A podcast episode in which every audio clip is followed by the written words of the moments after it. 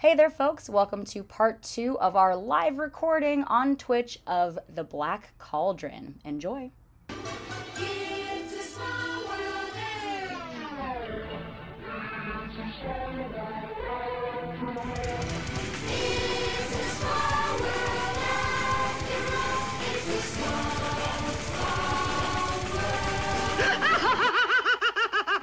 So they are escaping together, Taran tagging along with this uh, queen, sorry, princess. And as they're leaving, two things happen. Um, Taran discovers a dead body with a sword, a jewel encrusted sword. He's like, I'm gonna steal that. And he does. Which one would? Which one would, but also like that was another moment we were like, this is terrifying for children. Like I would, yeah. if I had seen this movie as a kid, I would have been so scared.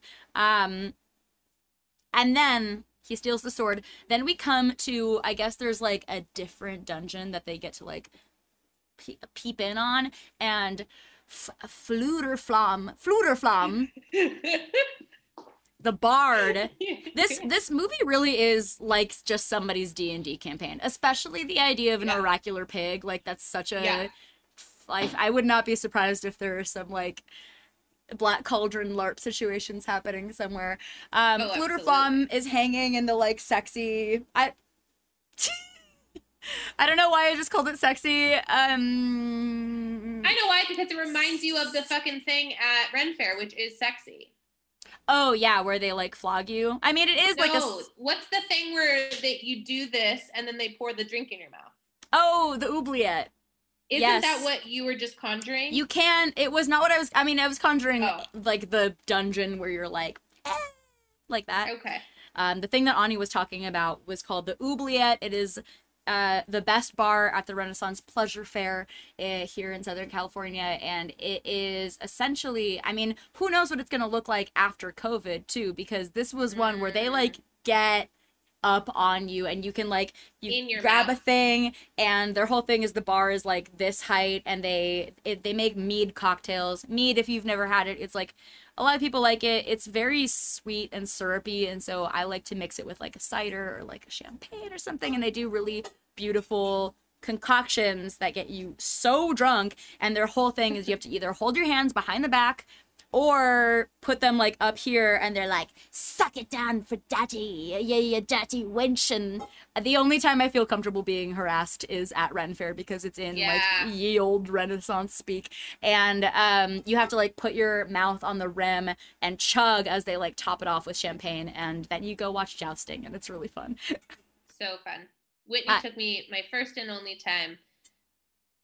2019 and I made the little axe in the little thing thing it's so tight you know? that they let you get drunk and then throw axes.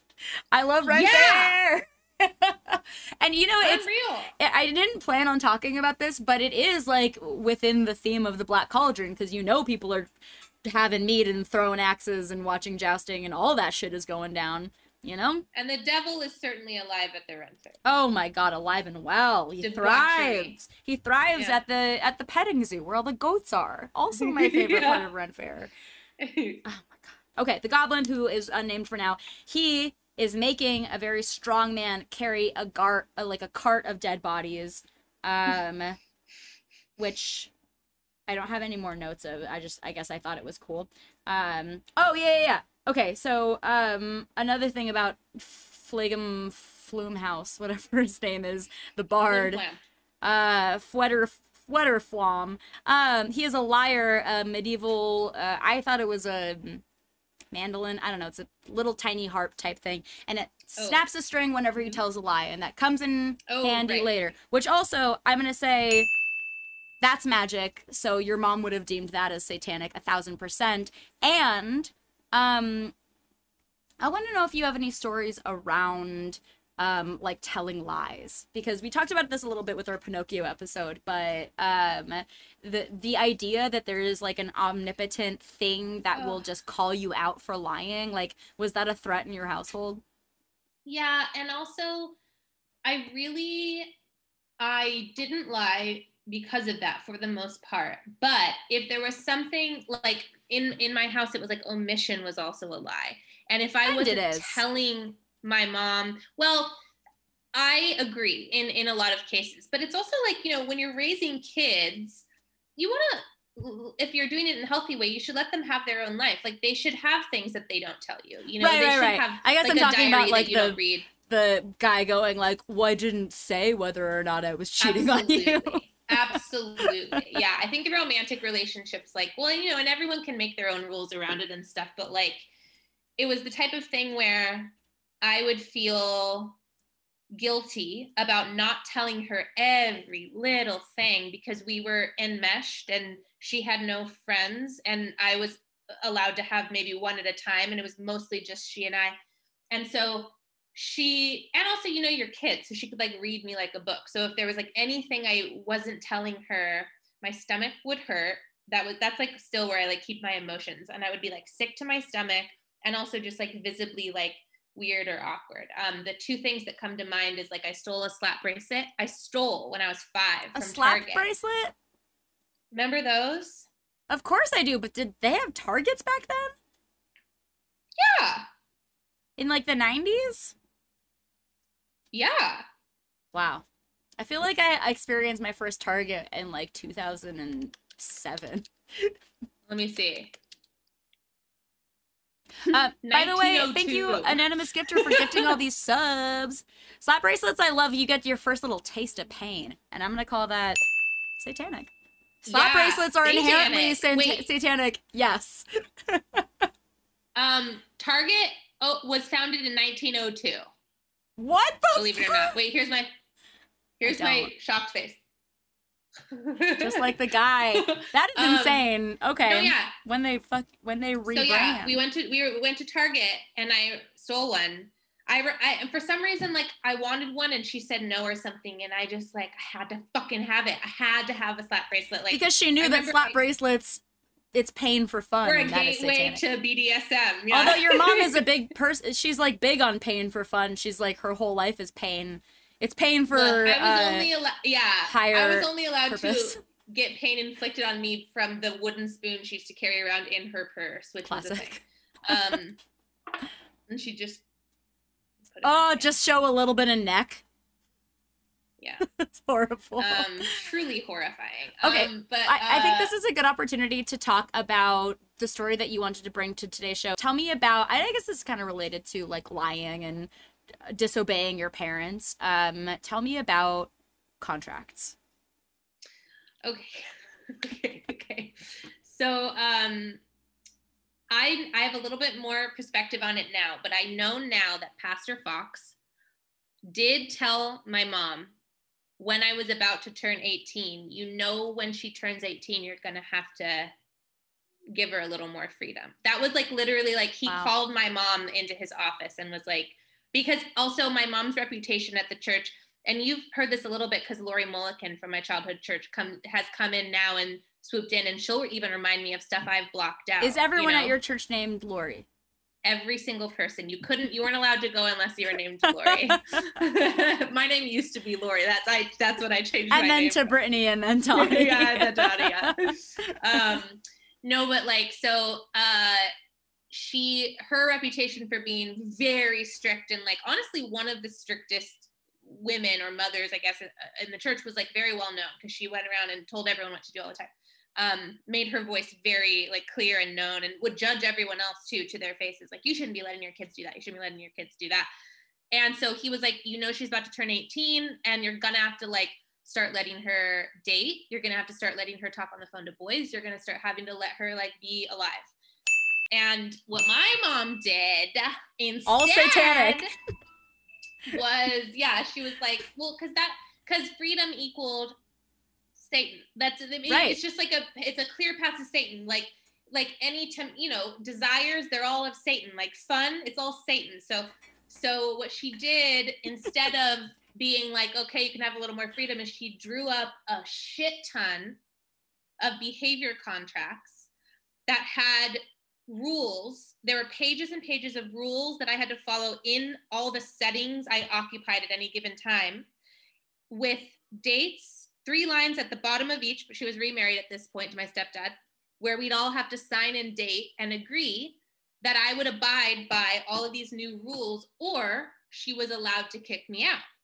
So it was she was setting it up like you think you're gonna have freedom? Well you can have your freedom and you can live on the fucking street. She would never wow. say fucking. Yeah. So i had wait sorry I'll did she have with, an did she have an alt when she wanted to swear really bad? Did she have anything fun? Um no we weren't even allowed to say crap. Crap was even bad. She i mean crap is the worst story. word you can i'm shocked that you said it on the stream just now. I'm sorry. I, i'm so sorry everyone in the chat. I won't say it again um, she actually has a story that she tells about the one time she said fuck. Like that's how much she doesn't curse. She wow. believes it's a sin. Um, and she's tracks. convinced her twin sister, who she has gotten to become a Christian recently, that it's a sin too. It's like it's not in the. Where are you getting that one from? Anyway, um, so I'll start with the more basic ones, and then I'll end with the wildest one, which is um, okay. So like there were church rules, house rules, um, how to, I believe, act when guests were over, a list of rules. Then there were also weirdly pages of um, how each room had to be cleaned. That was part of the what I had to sign. So like if I if it was my job to clean the kitchen, it was um, pages with each thing with check with boxes next to it. I had to check them all off, but that was part of the new like contract. Like, and this is how you clean and whatever, whatever. So, but for instance, the church rules, and I remember those specifically because they were the wildest. And mind you, signing on the dotted line uh, by penalty of being kicked out, I would abide by these rules. I feel like um, that's got to no be slouching. the only contracts she's ever like interacted with in her life. No, here's the thing. She used to be a legal secretary. This is why I dealt with this shit. Wow using the law against you. Because what's more important than the law of God, Ani? No, but for real, like for real. It, Unironically, for it's like it's like black or white. Like, would this hold up in a court of law? Like that's how she would argue with me. Like this, like if you can't back your, you know, your shit up with like facts and charts and graphs and like the law, then it's. but of course, instead of being sued, it's like you're out of here. Yeah, which wow. they did end up kicking me out um, for watching Best Week Ever on a Sunday. Yes. Um, but uh, so church rules included no slouching. That was I, on there. I go to hell right away. No white pants because we got in this fight because at the time, remember when like underwear lines were like blasphemous all of a sudden, so you had to wear thongs. Ah, I okay. My my recollection of it is like not blasphemous, but like not That's sexy. Like yeah. is like you have to wear a thong because you also the the whale tail was also a big part of the aesthetic and that was very important and I have seen coming back recently much to my chagrin. Jeans, you I can know. you can pry my high waisted jeans out of my cold dead I'm, hands. I'm the exact same way. I mean low low rise jeans just look absurd at this point, but like um it, blasphemous was the wrong word but yeah kind of like gross like ew you can see her underwear line that like right. became a thing yeah so you know i bought thongs G strings. And she was like, You're not allowed to wear, you're not. We had this conversation. I remember being like, so you want me to wear full butt underwear to church so that people can see that I have an underwear line so they don't think of my underwear in a sexual way because like G strings are too sexy. And she was like, well, if that seems ridiculous, then the rule is just no white pants. Because with white pants, that's when you can really see if there is or isn't an underwear line. Right. and, and famously, this is a trap that you've fallen many, many times, which is trying to point out a logical argument to your mother and then being deeply punished for it. exactly. And, and, well, I mean, that is literally what got me kicked out was pointing out a logical argument. Yes. So it was right. it was um, no white pants. Um, one of the rules was no shirts with offensive language as perceived by parents, and that is because at the time I worked at a tanning salon, and I had to Such have a job that was a, job. I was a bed cleaner. I wasn't. I couldn't even work behind the desk first. I was like a bed cleaner, and it was like cash under the table and like whatever, you know, like right out of high school. But um, she said that I, I mean, I had to have this job. That was a stipulation, but I also wasn't allowed to miss church. But bed cleaners had weekend shifts so what I'd have to do on Sundays is go to work for two hours in the morning, run over to church, do the church church thing for two hours, however long the sermon was, usually that long, and go back to work and finish my shift. Well, the the the uniforms at Tans R Us, which is the name of the tanning salon, said tan naked. And there was a um theme song, and it was Come on everybody, let's tan naked at Tans Oh, or us. There was like a radio jingle, right? That was our whole thing. Radio jingles for tanning booths, man. That's a that's a lost a time. Flashback. yeah, I know, I know. And so I remember it was, you know, and I was abiding by the rules. I was working my job. I was going to church, but I was in uniform. And I walked into church, and you also had to wear shorts, which were. Grant says, "What a banger!" To be fair. I mean, to me, yeah, it, it, pulled in the customers. so anyway, I, I waltzed into church, you know, with my shirt that said "tan naked," and I got in so much trouble. And my mom was like, all the men in this congregation are going to see the word naked on your shirt and they're going to picture you naked and you're, so you're tempting them and you know it don't eh, if you dare ever wear that shirt into church again. And of course i thought back i was like this is my work shirt. I didn't choose this. You're making me come here. Like what are you talking about? Yeah. You can turn it inside out or you can change but don't you ever whatever whatever. So that became part of the rule. Offensive language as perceived by parents because very like, clever wording. Yeah, Dude, and I'm like, all right. uh, right. When I um, okay, there was earlier earlier on, I would just want to say when I was like, I have this fantasy to gaslight your mom and to convince her that I'm a pastor and then like ruin her life. And I was like, that's too mean. Also, she's a miserable person. And then I remember all of it and I remember all of the shit that she like blamed you for, all of the stuff that she did to you. And I'm like, mm, let's go let's let's catfish your mom. Let's gaslight her. Let's... This is what I'm saying. Like it's just payback at this point. It's just what goes around comes around. It's just the golden rule is what we're practicing. Yes. Yeah. And one did stick his tongue in your ear. I mean, all of this like girlhood girl, girlhood in general is pure hell and you deal with so many creeps and so much bullshit and then to have like extreme extreme religion pushed on you and making you feel like you're blamed. Like, I also just really want to um, make a pastor character. I think that would be fun for me. So Maybe guess we will we'll do a follow up. Do it with you. um, wait, let me tell you this last thing because I can be done right after this. But there was also, and this is the kicker. Okay, this is the kicker. There was a form that I had to fill out. It was called um, part. Okay, another thing is she would make me punish myself. That was the thing she would do. Like you decide what your punishment should be type thing. So she made me draw up this form. She told me everything that had to be on it, but she was like, you go on the computer and you make it. So what's sad when you look at it now, because I have it somewhere, is it's in like a silly font. And at the top it says parte info. I wrote Comic instead Sans, party. Comic Sans or probably. Honestly, probably. But I think also the title was like a big curly, like, and I put a border around it even. Like, wow. remember you could have borders oh, in like yes. Microsoft Word, oh, right? Oh, yes. Okay. So it's like Partay info, P A R T A Y. I was like, let's have fun with this, right?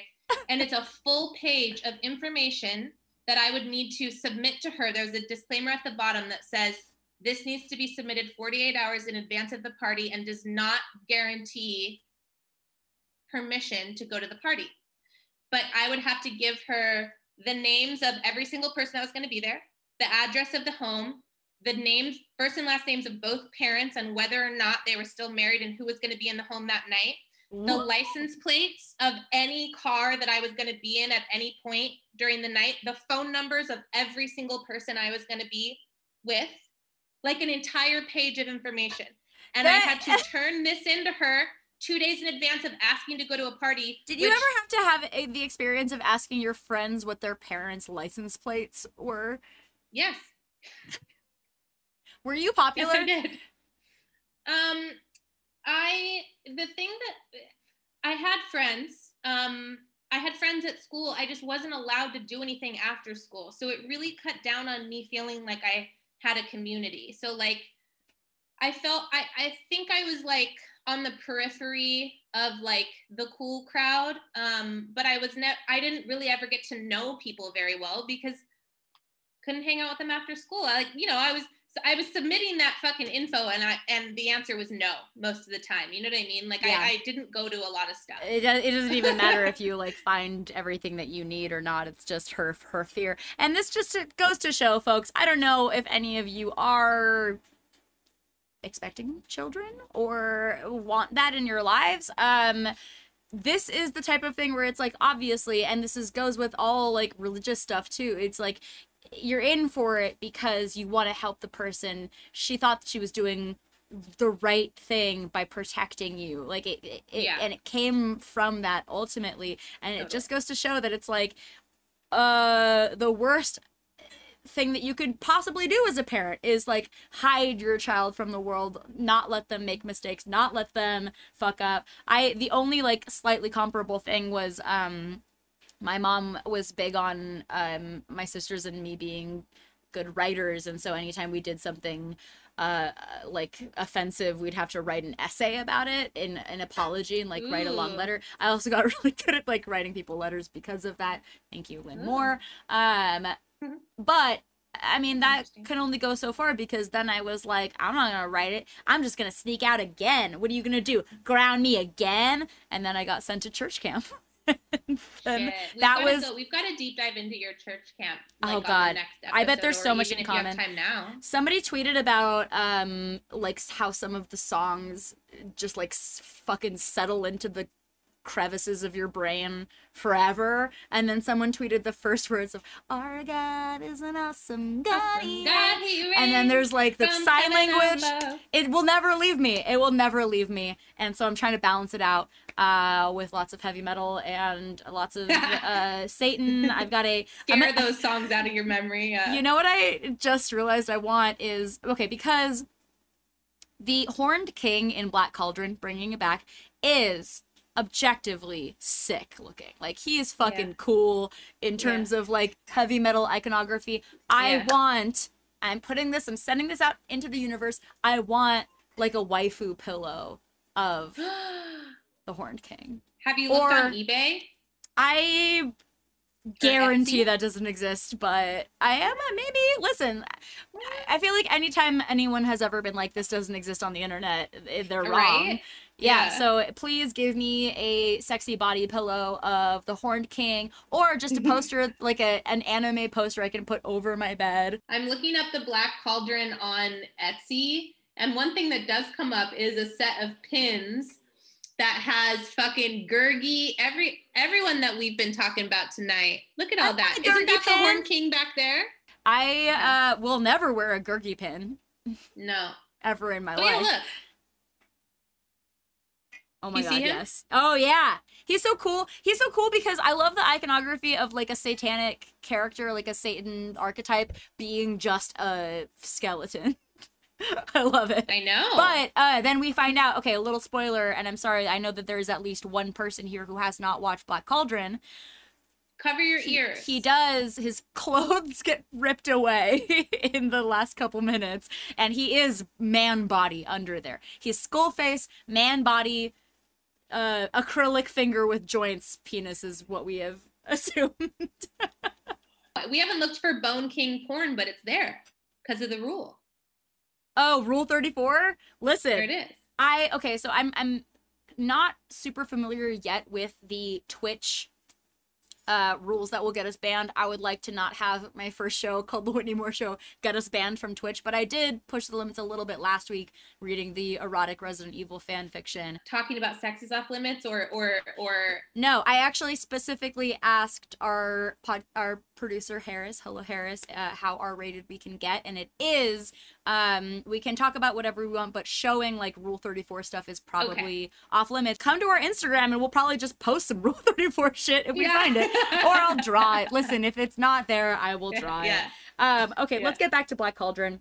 Um, they lose they get out and they lose they lose Hen Wen and they're like in the woods and they're doing the classic which is also like brave little toaster classic iconography of like you're going through the thicket and who do they run into because who wasn't with them the whole time motherfucking gumper we hate him so much and he's like, oh, and and he's there. Wait, oh, you know who? Do you know who Gumper actually is? Um, I Gumper is the name of that little thing, right? That we were playing stuffed with animal. I have. I'm so yeah. sorry. It's like um yeah. uh like one of those squishy toys that I bought in uh I bought with Steve Zaragoza on my 30th birthday in Little Tokyo, and it's like one of the, it's he smells like cornbread, and he's like a squishy demon. He's so great. And Gumper, we named a I'm drink sorry. after him. What was the drink? Remember, it was um red wine and diet coke. Yes, which I I will say is not a drink that we invented. Is like no. famously a drink, um, mm-hmm. and it is so it's like better than it has any right to be. Gurgi, I'm so sorry I disrespected my friend that way. sorry. Gumper. Uh, sorry, Gumper. Um, he's because he's trying to steal the old man's lyre. He's trying to steal his instrument. Always stealing shit. Shady as fuck. And he's like, no, no, don't kick me out. I want to be your friend. Look, I saw where the pig went. And he doesn't sound like that. He sounds worse, but somehow. Um, but they're like, all right. and okay, the thing that is weird about this moment is that Gurgi has gone from um er- earlier we did not discuss this when when he first arrives on the scene he's like you're my friend. You're my best friend. I want you to be my friend. Which also, big red flag if anybody has ever dealt with a person like that in their lives that is automatically the sign of an unstable person is if they yeah. immediately fucking bond at you and call you their best friend. Gurgi, unstable. Sorry if this is controversial. yeah. um, and then Gurgi comes back this time and is like, You're my master you're my master. You're not my friend. And he starts calling Taran master, which is so fucking gross and so it's like even worse. Hey, yeah. dude. You like know, if you thought you couldn't get more uncomfortable, you got more uncomfortable. If someone isn't responsive to being your friend, they're definitely not gonna respond to being your master. I don't know. Maybe maybe. um okay so they, they Gurgi is like i saw where they went. Um they he finds pig tracks. The tracks lead to a lake to cross and then due to some like uh, horn king fuckery there's a whirlpool that happens and like sucks them underground and it's like i love nothing in this movie is explained even a little bit. Also i'm gonna say um calling someone you want to be your friend your master satanic.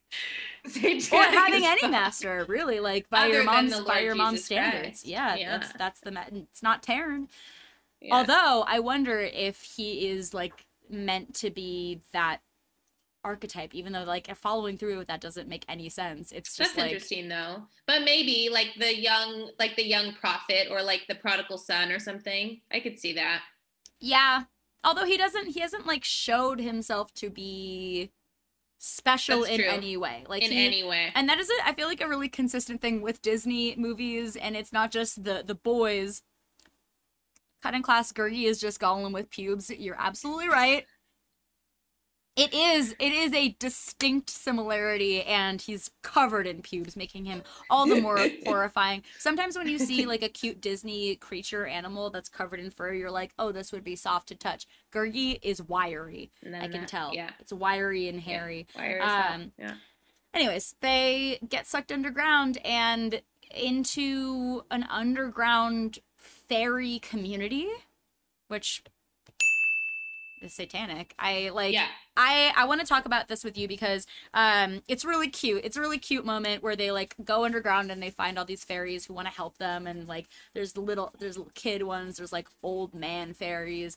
Um I want to know first of all if you ever had a fairy phase because I did and I feel like I'm recently rediscovering it. And uh, if that was ever like a discussion in your household, because fairies are magic that is secular, Magical according to your mother. But fairies are so innocuous and like so harmless. So even like imagery, and that was big imagery when we were young too, is like fairy figurines and and shit. Like I feel like that was everywhere. So everywhere. Opinions I was would... so drawn to it. Yeah, I I had like um well, this culminated in a gift actually that Mike got me, I think like two Christmases ago now. But um there was this uh at the local Apple Valley Library, there was a book that was like photorealistic pictures of fairies. And the way that the book was presented was like the story behind it was this photographer was just truly like exploring the forest and saw like, oh my God, wait, what is that? And like took a photo and then found like this whole colony of fairies. And, you know, they, the photographer, uh, this is what I remembered of the book, like took photos of each one and, and then studied them and then like kept going back to the forest and would like gather information about each of their powers and like they looked re- i mean the photos were beautiful and looked really real. And i remember checking that book not checking it out but looking at it every time i went to the library i was obsessed with it and felt like it was like i knew that it was fantasy but it was i loved how real it felt and it really really excited me. And um, i posted about it a, a couple years back and someone found it and and sent me the link and then mike bought me the book for christmas. Um, i truly moved shortly after that and all of my stuff is in boxes and i don't even remember the name of it right now.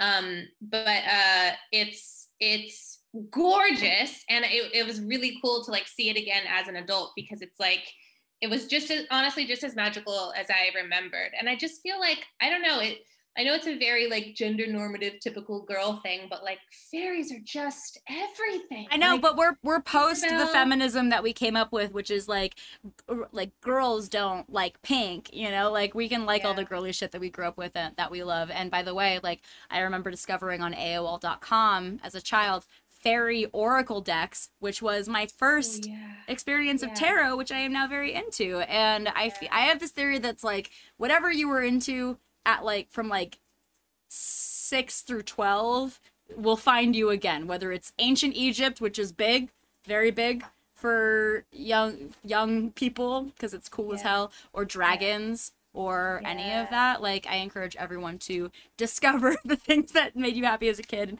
hopefully not be punished for it um, by your evil christian mother overlord mother i remember too do you remember britney spears on one of her albums, it was a fairy on her side, and then the wings made the bee, and then she oh, signed yes, her name of course, Of course, So Iconic. I made that fairy in ceramics class in high school. That like I, you know, I copied it, and I had that that ceramic fairy, and then also every everyone in the chat, I like legally changed my name, and growing up my parents named me Brittany, and so I wrote my name with that fairy B for like a while. I was, was just like, gonna ask. I'm glad. I'm glad that you you brought that up because it is like, I mean, the story, your origin story is is wild to me, and I just I love your candidness about everything and i mm-hmm. feel like it's healing for everybody and the the Brittany thing it is it's so i mean it's funny to me but also that is like wrapped up in a lot of pain for you know, child Ani,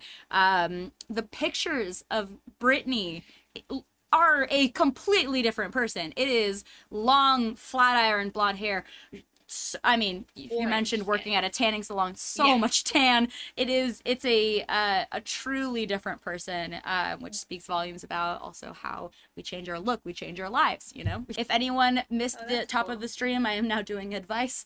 Um, take that with a grain of salt. Um, but I'm curious if anyone has ever like, and I would add, someone earlier asked about um, feeling stuck and I think that the way that you represent yourself, I think that feeling stuck and changing your wardrobe, I would I would also mm. add that to um don't know if this person it's obviously all going to be anonymous um is still watching but change your wardrobe, change your look, change your life. Like there's a lot of validity in leaving behind uh you know a certain aesthetic or a certain style if you want to mark a new era or a new chapter of your life. So that's all I'll say about that. Um these fairies um, reminded me so much of my own childhood and I, I just wish I wish Lori could have the joy of believing fairies, but also uh, it's it's granted I don't know, weirdly like a little more legitimacy to me knowing that like my ancestors believed in fairies. Like I Yeah, like, yeah. Scandinavian so cool. culture is like very big on that. So I was like, all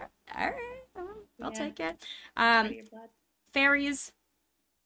I'm gonna satanic according to oh, Yeah. Um, yeah. they they get them out of the hole, which also this is like it's such a just funny like meandering moment where there's like no point to it. Like getting caught in a whirlpool and then going underground and meeting fairies is like there's not a lot to do with getting to the black cauldron but i guess that's the the nature of an adventure story right it's just like who you meet who you yeah. who you go to um they get them out and they're like in a bog um and they come upon what is like very obviously a witch's house. It's like got moss all over it. It's got bones hanging and like chimes and sigils and everything. If you watched last week, you know how to make a sigil now. and um I definitely am to do it again. Um and they break in, which like don't don't don't break into a witch's house. Like don't do that first of all and they're like this must be this must be the place this must we must be close to the black cauldron um obviously there is not one witch there but three witches Two of them look like normal archetypal witches. Third one, very thick and horny and wearing lots of rouge. And this is also like there aren't a lot of adult women in this movie, but um certainly two of the two of the four women are like outrageously horny titty ladies and this inspired something that I don't I don't think that you had anything to latch onto but I was like, "Oh my god, this is crazy." Um the big horny titty witch uh, she like falls in love with uh, Fweter Fortress Flugenheimen Flugenheimen uh-huh. uh, uh Fwetter Flam and she's like can I pluck the strings of your harp and she I didn't write it down, but she gets something stuck in her tits. And this is like a classic cartoon thing of like a big, a usually like bigger woman like, with like huge shitty and she there. gets something usually like and this is definitely informed this definitely informed a lot of people's sexualities if you look at like rule 34 shit for example um i think that it's like she gets a one of the fairies or like a mouse or something like cu- cu- like caught up in the cleavage. And this is a thing in aladdin. The lady goes still i think he's rather tasty. And she's yeah. like rubbing him Aladdin like into her tits. And yeah. he, they're like they're like suffocating. They're like confused disoriented. They're like can't bear the burden of these women's like uh, massive tits. And it is such an iconic I mean cutting class. Already saying those women awoken something in me as a kid. And I think that that is true for everyone. There is something yeah. that like happened in like not even 90s but like pre 90s because it's 1985 and like before that there's just something there's like some trope of like a huge titty woman smothering a main character in like her giant bosom and it, like there's a lot of like I feel like variations, like a, like a little mouse, or like someone got shrunk and they got stuck in some yeah. titties. Like it's yeah. there. It's so it's yeah. so weird that it's like such a consistent thing. Yeah, I know, and it's like very much intentionally put in there to I mean, I don't what is that what is that supposed to inspire in a child or an adult? Like somebody being against their will smothered by this huge lady's huge tits. Like what is that for?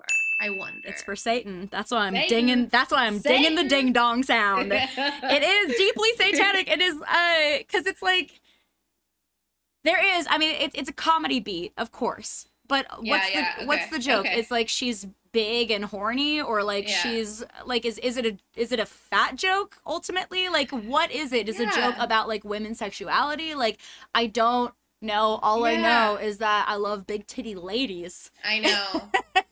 and and I would and love to. I mean, that deeply. would be such a soft, you know, experience. Yeah, let's go. Know. Let's go into the fantasy for a moment. Yeah. You are shunk down it would yeah. be uh, like objectively one of the most comfortable places to be sandwiched because it's like a yeah. It's like a hammock and then even the the danger of being squished like but that is automatically inherently sexual. Yeah. I don't know is this a sort of thing where it's like the animators behind the lion king spelled out sex and we're like right. Yeah. I we would say yes. You you were um ani was allowed to watch some of the Disney classics before I don't even know if this was like before your mom had her had her what do you call it like second coming her, her I think awakening. it was maybe before we went to the church too because I actually remember those the specific conversations that we had the anti-Disney conversations we had at the church via this other woman um I'll keep her name confidential I guess um but we talked about i feel like we even watched a fucking video i don't know all i knew is that that was where i learned about the the boner, the print, the priest in Aladdin having a boner, oh, Nala yes. spelling sex, um, Sprinkles Aladdin whispering, "Take off your clothes." Yeah, like yeah. we were. It was that was like the message we got. Like Disney is hiding this satanic stuff, you know, the sexual stuff, trying to corrupt children. So that was sort of like the last straw. Because oh. my mom's oh. born again. My mom's born again, so she found Christianity when I was maybe like, And then was like all of this hidden sexual big titty ladies crushing people with boobs. no more satanic. Satanic. Yeah. I um I love that, but I I also think that we should we we should revisit uh on later episodes of the podcast the the classics that you were allowed to watch because I still think there's I would love to. to talk about. Yeah. Um, yeah. I I love I love the big titty lady trope. I feel like it's so I feel like it's fucked up, but uh, maybe there's a chance that maybe the character designer just like like liked it. Maybe he just like Yeah. wanted just a to nice include thing. it. He was just like, yeah, sandwich a lady between her big old titties and and that's Yeah. and that's funny and also also for me.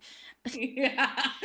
So- yeah. Big Titty Witch Lady is distracted by the man with the fjord, and there's like also a oh, there's a joke that I feel like did not age very well with like she's like, Do you think I'm beautiful? And he's like, Yes, but then the the lyre breaks its strings because he's Oh, lying yeah. because she's fat and it's a big Yeah. joke and I was like, fuck you, she's got huge tits. Yeah. Yeah. um, Yeah. okay. They have access to the Black Cauldron. They are the ones ultimately who get this little boy Taran out of this nightmare. So I'm gonna say, I'm gonna ask you, um, is the fact that like witchcraft, which also we've deemed like satanic according to your mother, um, is the fact that these witches they do do the classic Twilight Zone like for a price thing, but Yeah. they do ultimately like help him. So it would is would that be good or bad in your mom's eyes because they are villains, but they Yeah. help. There's no good witch. Yeah, just the fact that they exist probably is like The word deeply witch. Yeah. yeah, deeply deeply bad for your mom. Yeah, yeah, Um, yeah. I mean, even Glinda the good witch is like, really, bitch? I know you're up to something. She is. Although I saw a great tweet the other day that was like, dude, if if if a house fell on your sister and someone stole her red bottoms, you'd be pissed at her too. Which is true.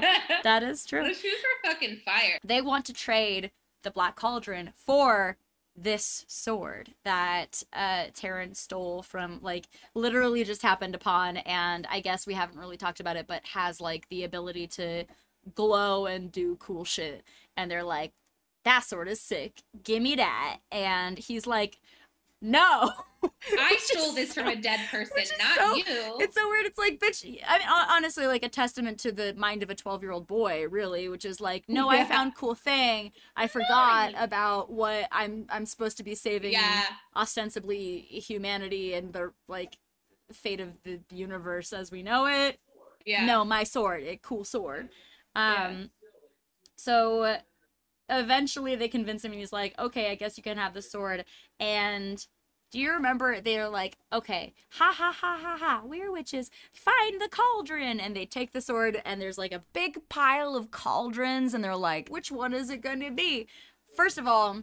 Before we get into where the actual Black Cauldron is, I feel I was having this thought when we were watching it. The concept of bargaining seems deeply satanic to me from a Christian point of view. Thoughts?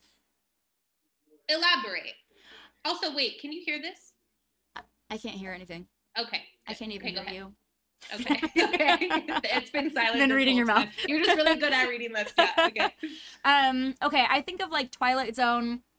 Deal with the devil. Like meet the devil at the crossroads. He gives you a thing to bargain for, and that to me, like in the church that I grew up in, but also in I feel like Oh. religious culture is like bargaining has a lot of weight to it because it's like you're ne- you never know what you're gonna get. It's something, it's something bad. Yes. And this actually okay. So um do you remember I brought up that that made for TV movie starring Suzanne Somers called Devil's Food? Of course. So this this is when this came up in the movie we started talking about it and I don't think I had remembered the name of it but y'all need to know that there was a made for TV movie in 1996 called Devil's Food starring Suzanne Somers and the premise of the movie is she gets an offer from the devil that if she gives the devil her soul he will give her the ability, I guess, to remain at her perfect weight, her ideal weight. Because the whole first part of the movie is like her like trying to lose weight or like trying to like lose a few pounds and like I think she's like on. I think she's like an actress in the movie or something, so she like has to remain like this certain way, this spelt way, or whatever.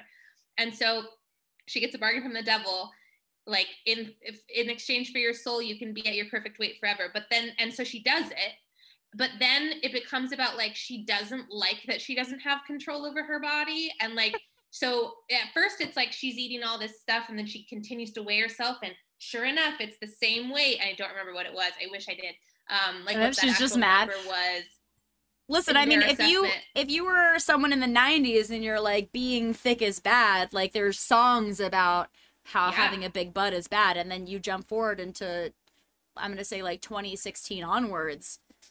I would be pissed if I made a deal with the devil uh, to be yeah. skinny forever. What's beautiful changes, and then you're stuck, and you don't have control. You don't have that, you know, control autonomy to use the word for the fourth time in this podcast. Um, but I remember watching that movie. And I remember it watching it at Colleen's house, who was she was older than me, but she went to our church, and so she would like babysit me.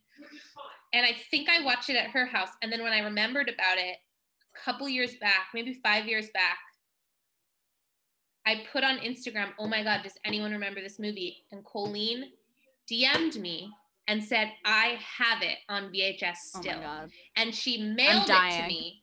I'm dying to watch it. Kira me and Kit, well, here's the, the here's the problem. The quality of the VA, it's fucked. It was like we could barely watch it, and you could also barely hear it. Like to the point where Kira and I set up a whole night around it. We had like devil's food cake, we had devil themed oh, fucking like snacks. We had like, you know, it was like cream cheese with like chili peppers in it, whatever. We like went all out. We were like Super Gimpo Man, it was called um it was called The Devil's food. What was Devil's it called? Food. Devil's food. Devil's food. Yeah, look it up. Um, and anyway, we tried. We we set up this whole night, and we ended up only getting like honestly like twenty or thirty minutes in because it was like unwatchable. But I wish I could get a copy of that because it's like exactly the it's it's exactly what the dark side of bargaining is. Okay, so I'm gonna say I'm gonna call that satanic because truly, oh, like yeah. even just the concept of a bargain, because I feel like there's also a an aspect of it that is kind of rooted in xenophobia, which a lot of the church is, and like mm. you know the idea of like haggling, going to a market and bargaining yeah. prices, like that is steeped in so much fear also, and so bargaining, I'm gonna say bargaining with a witch no less, deeply satanic according to your mom. Um, they. the black cauldron it rises up from the ground. The earth opens up. They're like what's happening? We were just looking at a pile of cauldrons and then it is big and um huge. No more words to describe it. It's just big. It's just a big, big cauldron. and, yeah. um just in time once you know it the um horned king is there with all of his goons and his henchmen and his goblin possibly plural, and they're like, pig boy, pig boy. My favorite part of this movie is that they're like just roasting the fuck out of him, which, like, back then, being a pig herder wasn't like any any worse than any other job probably yeah. it's just you herd pigs and also his pig is oracular so yeah back the fuck off goons yeah um yeah. anyways they get captured they get roasted, pig boy, pig boy, and now is the time for the sickest and I'm gonna say most satanic part of this movie, which is the undead army, the cauldron born, the fucking skeletons that get risen out of the cauldron because the Horned King is there and he's like, now's my time. And they also use like the recorded they like recorded actual physical smoke and then like colored it and overlaid it onto the animation cells. And it's so cool and psychedelic and very fucking metal.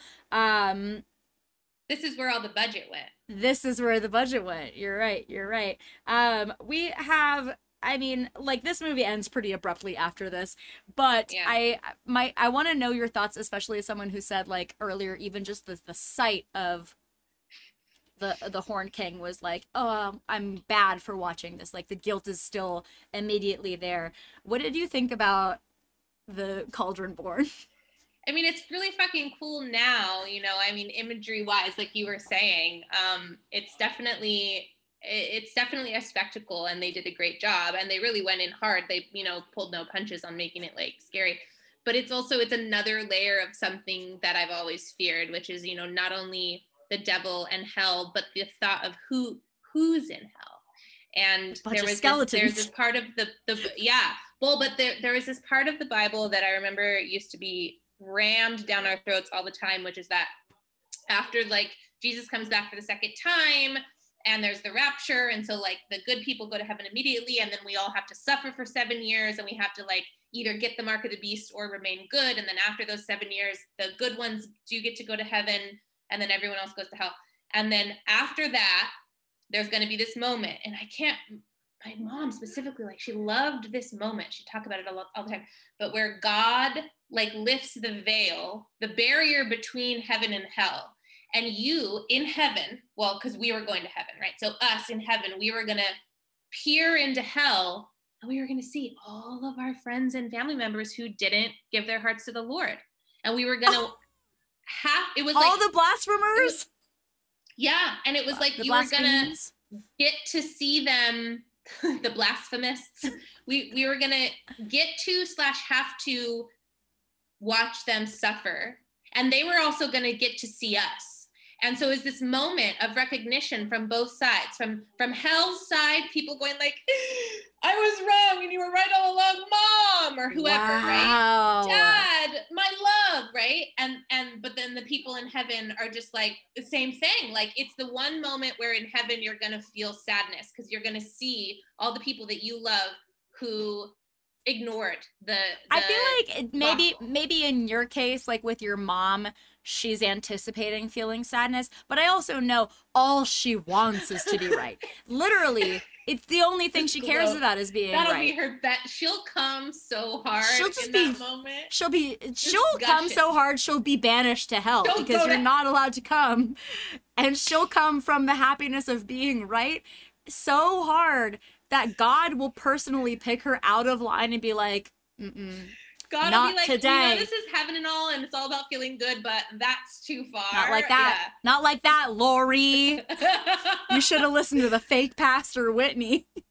Dude, can I just say, if if there was anybody who was going to get kicked out of heaven after doing all the Jesus stuff their whole life, then they go up to heaven, but they're a loudmouth and they like piss, they like rub all the angels the wrong way and like piss off God too, one too many times and then gets kicked over into heaven, it would be Lori. I mean that it, so it was in the church. She was the most righteous, the most like she was sucks as a person, yeah.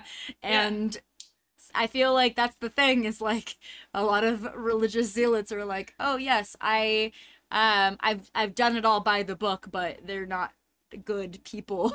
and Yeah, and it's know? horrible. I remember I used to ask like, "Well, what about kids?"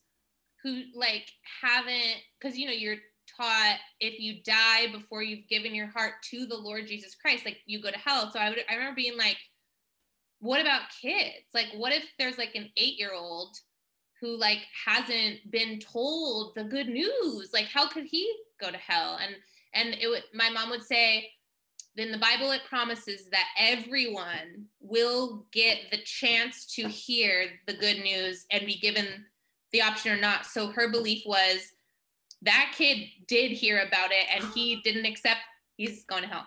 So, all of this to say, to answer your question, the first connotation when I see that is like my loved ones, you know, my friends, my family. Mm-hmm. They're, you know, and now they're being riled up by, you know, the evil king and and being used like to fulfill I'm gonna be honest, Ani. I'm two vodka sodas deep, and I don't even remember the question that I asked. But I love the journey. you said, "What did I think when above like the cauldron born in him?" Oh like, yes, yes, yes, yes. Okay. the dead. Yeah, coolest, coolest cinematic like sequence in a Disney movie ever, in my opinion. Yeah. Um, this is a, an absolutely insane ending, though, and when I say it ends quickly, it ends pretty fucking quickly because the cauldron, the deal, the bargain. Sorry, but the bargain with the cauldron is unlimited power, whoever has it, but it requires a sacrifice. Also, I don't know. I feel like sacrifice can also be oh, like yeah. of God, but can also be of Satan. It's it's just like yeah. it's there as a trope. Um and Goo I'm trying to remember it correctly. Googie redeems himself by jumping into the cauldron for because he knows because he knows that a sacrifice is happening. I don't know. I don't trust anything Googie does. And also, here's the thing: some people, some Googie apologists, will say mm. that he did it because he was finally a hero and like he he's grown this is his arc right that he gets to mm-hmm. he gets to be the hero i don't think listen if you you can do a right thing for some wrong reasons and i think googie gurgi is i mean whatever whatever his reasons were for jumping into the cauldron they weren't the right one they were because Gurgi is good. It was just like Master will I think he me. finally realized how useless he how was. Fucking worthless he is. He put us all out of our misery having to exist in the same world where he's alive. Yeah, exactly. That's how much I hate it was him. it was guilt and he was correct for it. Um anyways, like it works because the cauldron got its sacrifice. And here's the weird thing. It just starts the cauldron starts sucking everything. Not unlike myself. up and the bone, the horned king is sucked. Ding. the bone king is sucked up. The horned king is sucked up, and it is there is no fight. There is no like. I, I yeah. almost thought I was like, oh, this is a false victory. This is like before the real fight. But no, he literally just gets sucked up in the tornado of the cauldron and his clothes get like almost like so tantalizingly peeled off of him where you can see that there's man under under there. and he gets sucked in and like I guess dies. There wasn't a sequel, but then they're like Where does he go when he dies? The Horned King? That's a I mean double hell probably. yeah. The hell part 2. Like what it what is death for him? What's that? He wherever he is is probably enjoying it. Cutting I don't know. will I don't, not stand I, for this Gurgi slander. I I do not. He eaten himself into a cauldron because he's just a sad boy. Exactly. I don't know where he went, but I know that the problem was immediately solved. They're never, and that's kind of the weird thing about this movie is like Taran, the one who like up front at the beginning of the movie is like, I want to be a hero. He doesn't get the chance to fight the bad guy. Like it's just Gurgi hauls himself into this cauldron. He flings himself. He eats himself, and then um the Horned King is just sucked all up in there and Taran's just like guess i'm a hero now. I know i wonder if the animators just knew that there was no logical way for him to win against the Horn King or something but like it's a fantasy movie and it's not logical anyway so i, I do wonder why there wasn't like more of a big climactic you know Oh, okay. Well, you know what? The answer is right in my notes right here because I wrote down a line that Taran says, which is, I'm not a hero. I'm just a pig boy. And he's right. Oh, right. Yeah. He is, he is correct. He didn't do anything heroic, except at the end, and this is where the movie becomes, to me, Disney for the first time ever because it becomes about friendship and they like get out of the uh, very rapidly falling apart castle there's a big flood they wash up ashore gurgi is dead. Hi, could have could have just ended right there. Could have could have just fucking ended.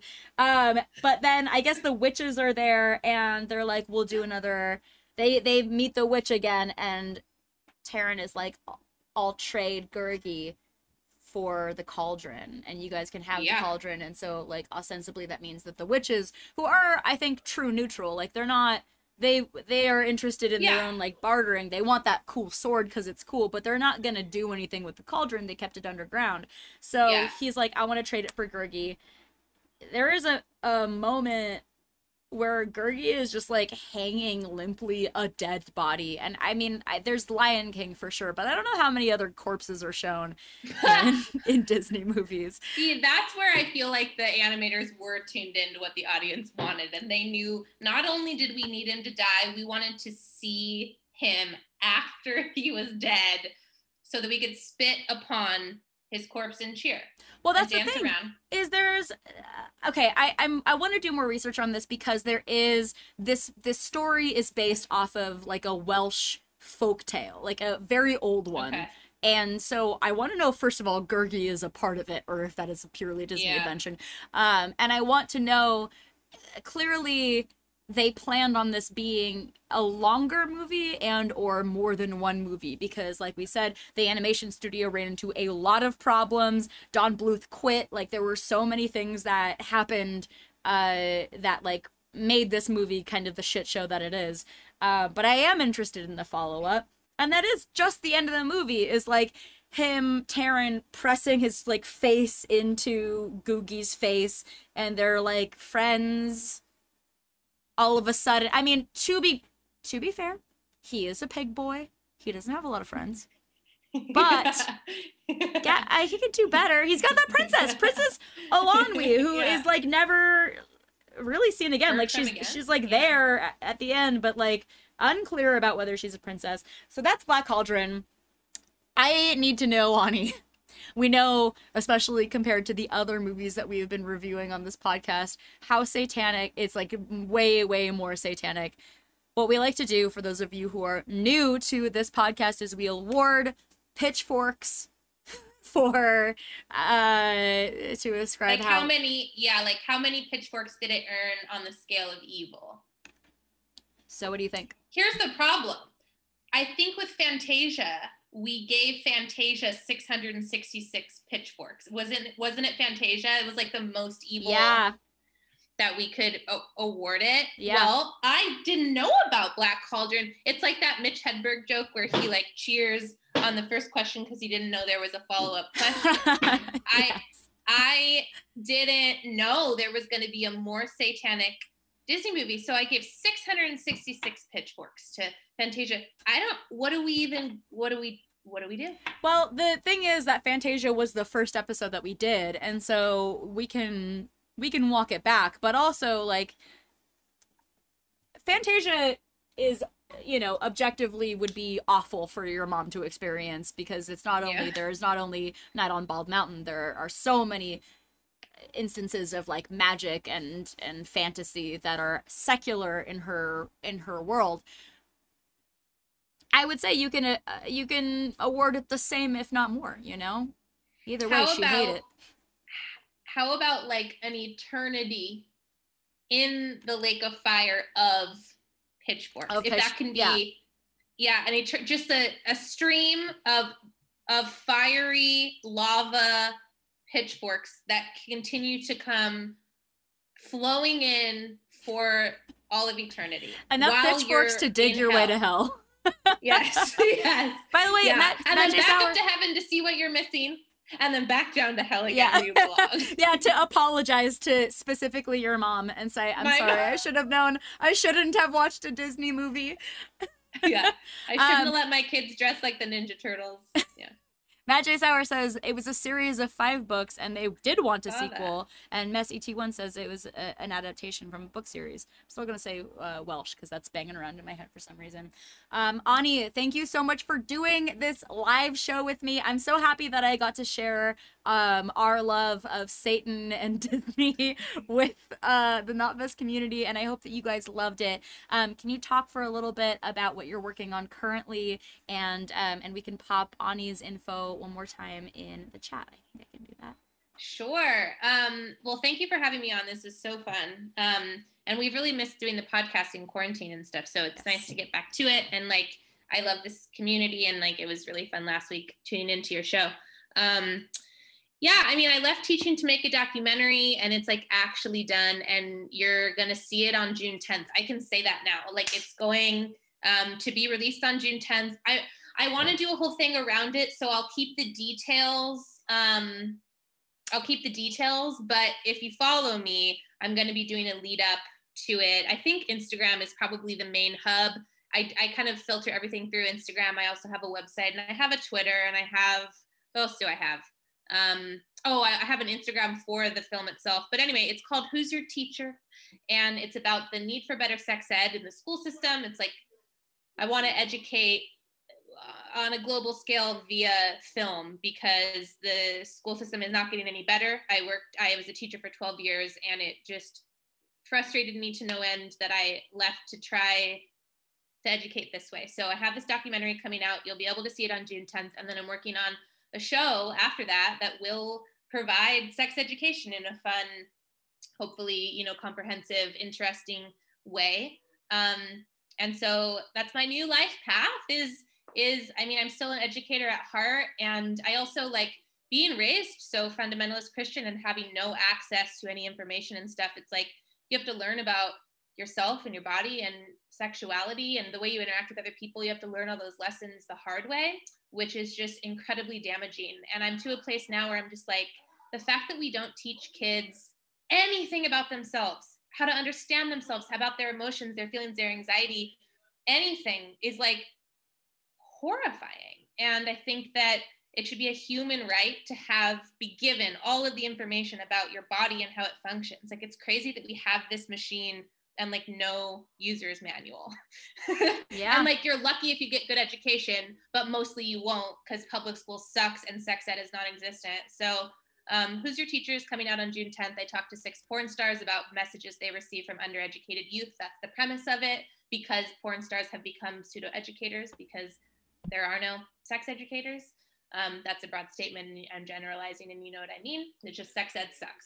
You're doing so, um, actually the Lord's work, Ani, with your uh, hyper. And this is why this podcast is such a joy for me, is because you're you're perspective from someone who grew up in one of the most extreme examples of what religion can do and then also being a teacher also spending time in the public education system has granted you such a unique perspective so everybody go follow ani's documentary read her writing thank you Okay, I love you, you, Ani. Thank you for coming. And um, and guys, stick around. We're gonna do the the Whitney What's Good, but I will let Ani go. Um, love you so much. I love you too. You the best. Mwah, mwah. Bye, everyone.